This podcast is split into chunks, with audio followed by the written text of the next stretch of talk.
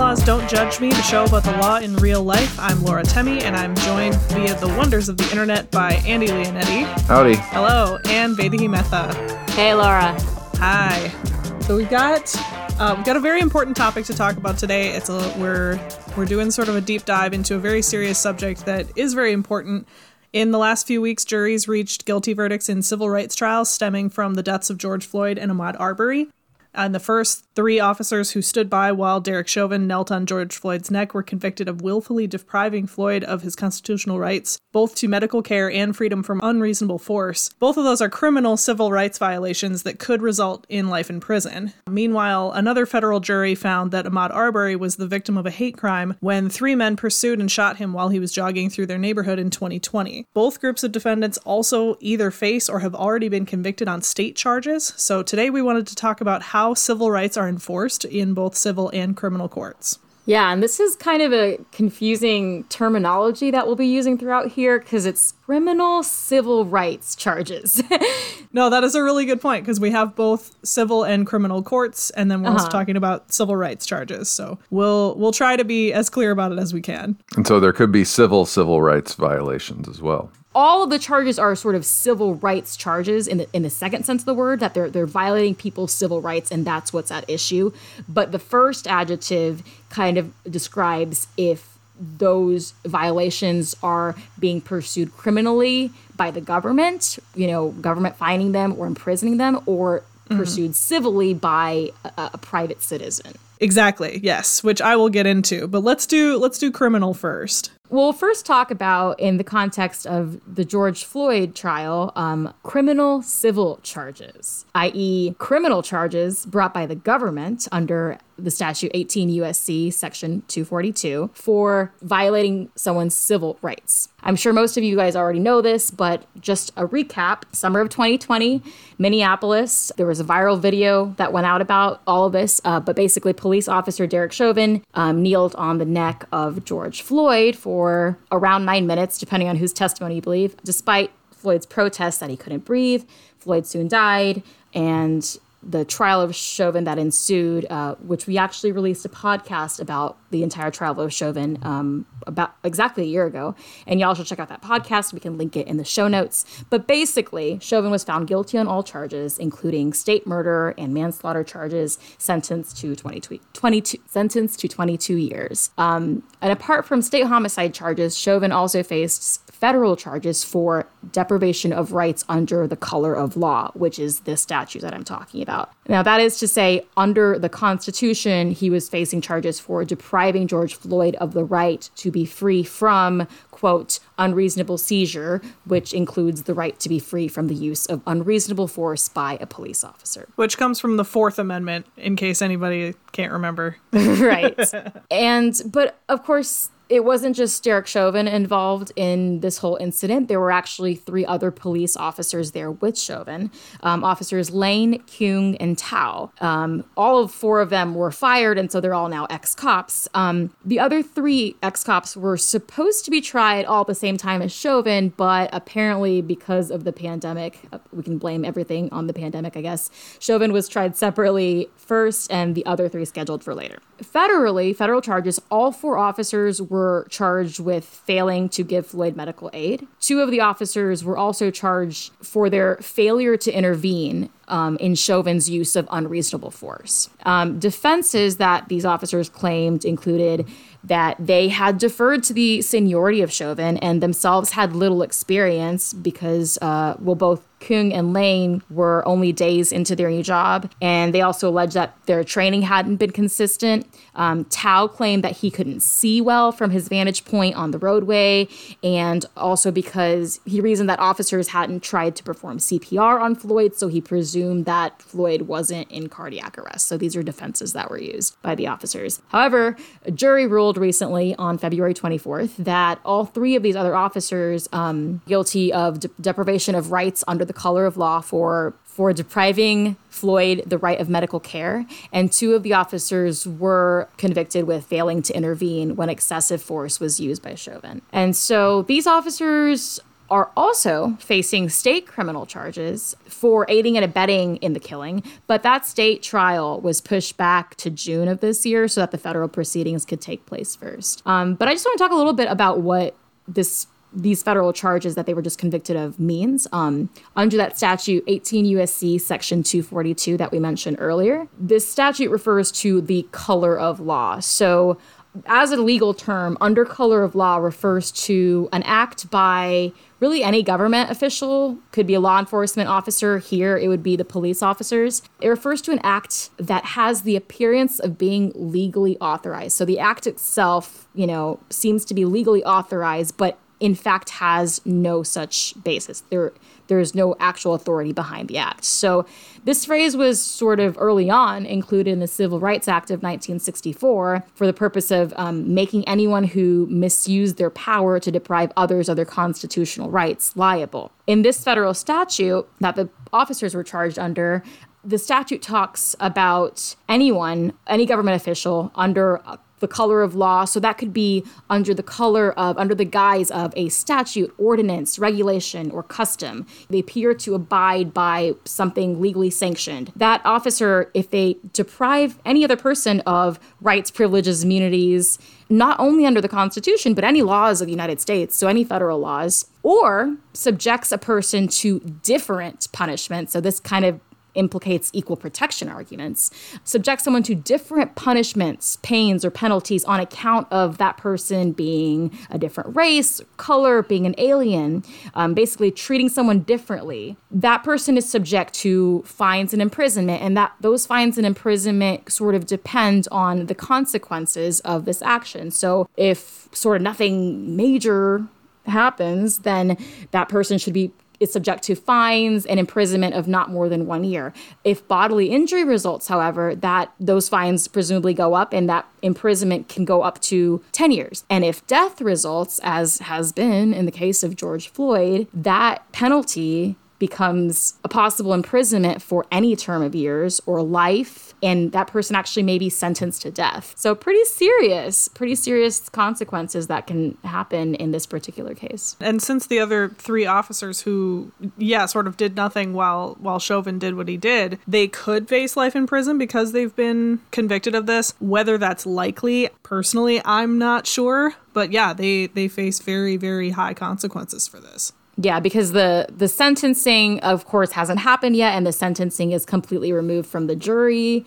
Um, so the judge sort of has some discretion, but has to follow some federal sentencing guidelines. So we'll just see what sentences result. But this is kind of a, a major, somewhat unprecedented case. So it, it, it was definitely a big win for a lot of civil rights activists, the fact that the jury did Uh, find them guilty after not a lot of deliberation. I think it was like ten hours, right? Yeah. Well, and, and as Vaidehi, as you alluded to earlier, this all can get a little confusing because especially in cases of like excessive force by police, we often have multiple charges going on in mm-hmm. both civil and criminal courts. So what I'm going to talk about is the civil actions that often come along with these charges. This is all under, and we're talking about the United States Code when we say U S C. Yeah. Um, It's not Same. a college or anything like that.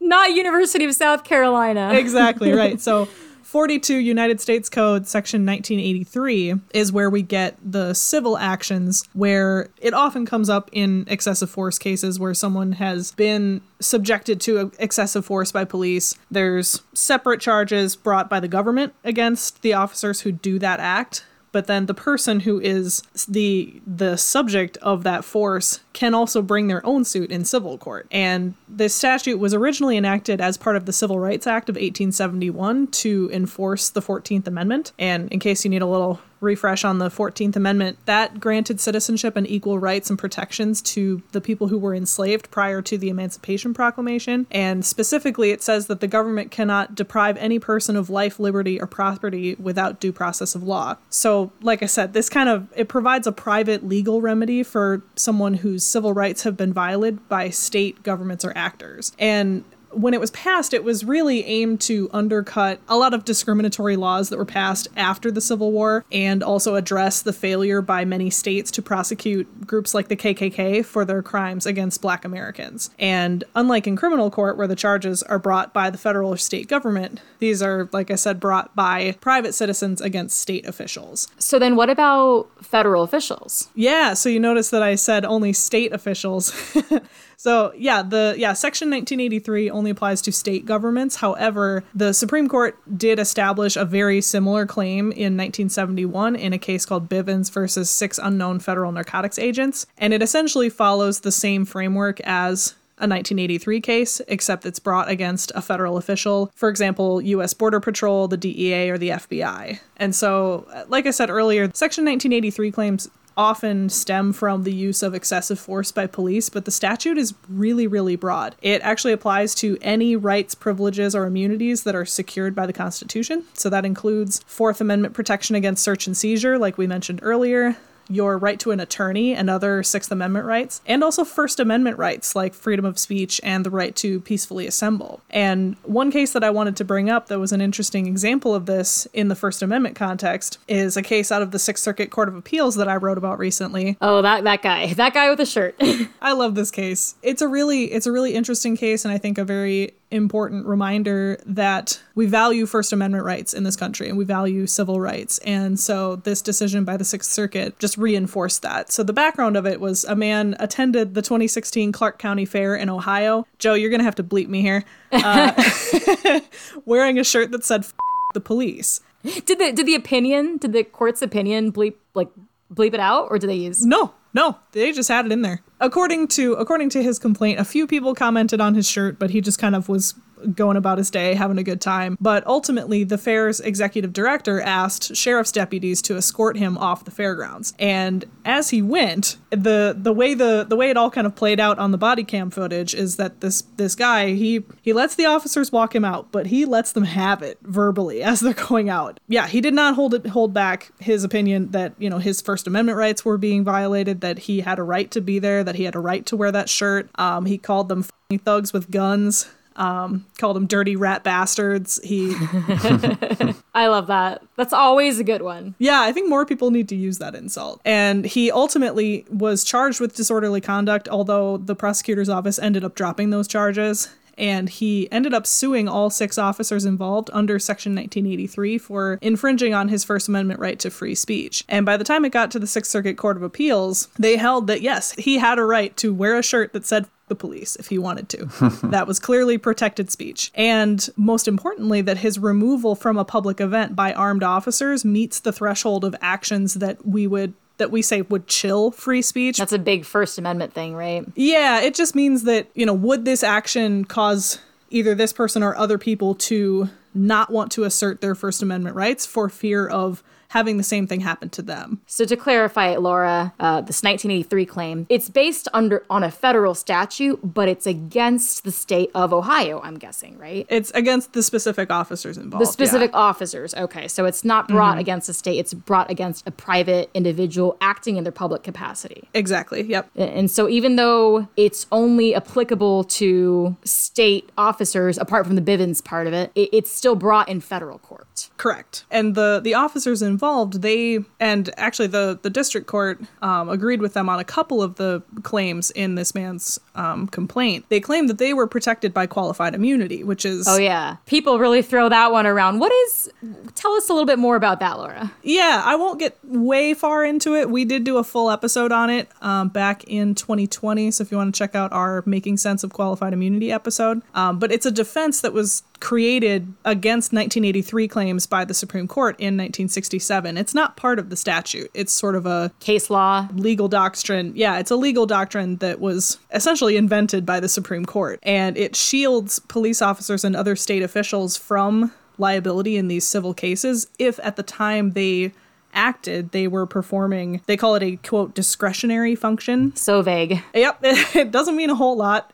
And uh, and if they, the other part, the other piece of it is if they didn't violate a clearly established constitutional right that a reasonable person in their position would have known. So that wouldn't really apply to First Amendment because that's pretty clearly established. Exactly. Yeah. It's sort of it boils down to if they believed their actions were lawful based on the information available to them at the time, they won't face any consequences. But since since it was invented in the sixties, the Supreme Court has basically said that that qualified immunity protects people from all but kind of the stupidest mistakes that people can make. So it's pretty powerful in protecting officers, and therefore it's, I imagine it's pretty hard to bring a successful nineteen eighty-three claim. It can be, yeah. And that's why a lot of people criticize um, the qualified immunity doctrine, especially since it's not part of the statute. Um, yeah, like I said, for more information on that, I would say check out that episode where we go pretty far into it. So I know we're, we've been navigating a lot of federal laws here, but earlier I did mention that the other officers were facing simultaneous charges under state law. Um, those have been sort of delayed for the federal charges to proceed. But again, there's a lot of, as Laura alluded to, there's a lot of sort of overlapping jurisdiction involved here. So there's lots of state laws that can be at play. Um, and Andy, I think state hate crime laws are also a big part of this, if you want to tell us a little bit about that. Uh, yeah, I can. But uh, the one thing I will note is that in researching this, and is that federal action is usually where a lot of this stuff happens because state laws are really a patchwork. One of the biggest drawbacks of that is that hate crime reporting is really spotty. At the state level, eighteen states do not require any data collection, according to the Department of Justice. So that does hurt targeting of resources. And thirty-six states don't have laws about police training for IDing and reporting hate crimes. I mean, forget the fact that we're talking about, that we were mostly talking about a hate crime committed by police officers. Um, it's it really is a patchwork. Uh, we have forty-six states and D C have state hate crime enhancements of some type. It really depends on how each state treats each type of crime. Uh, some don't include gender, disability, or sexual orientation-based violence in their hate crime statutes. Some only include what's covered in the federal Civil Rights Act, race, origin. Georgia was the latest to pass a hate crime law. They did, they did it after the Arbery murder. Includes gender and sexual orientation.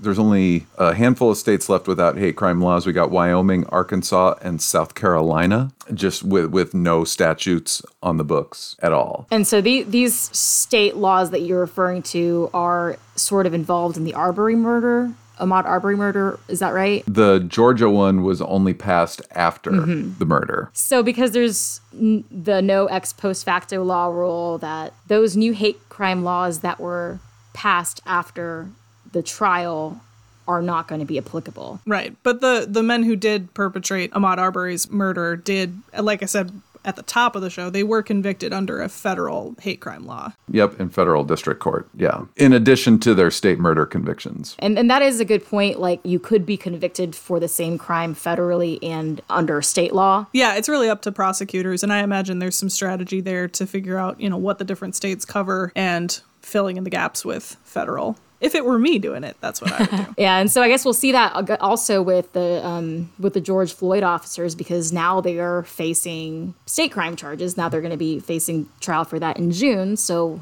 we'll see if, um, since they've been convicted federally, how that plays out with the state charges of aiding and abetting. And that's all we have for today. Thank you so much for joining us on this episode of Find Laws, Don't Judge Me. Please subscribe to, rate, and review our show wherever you listen to podcasts. Check the show notes for related content. And if you'd like to contact us, send us an email at findlawpodcasts at thompson reuters dot com.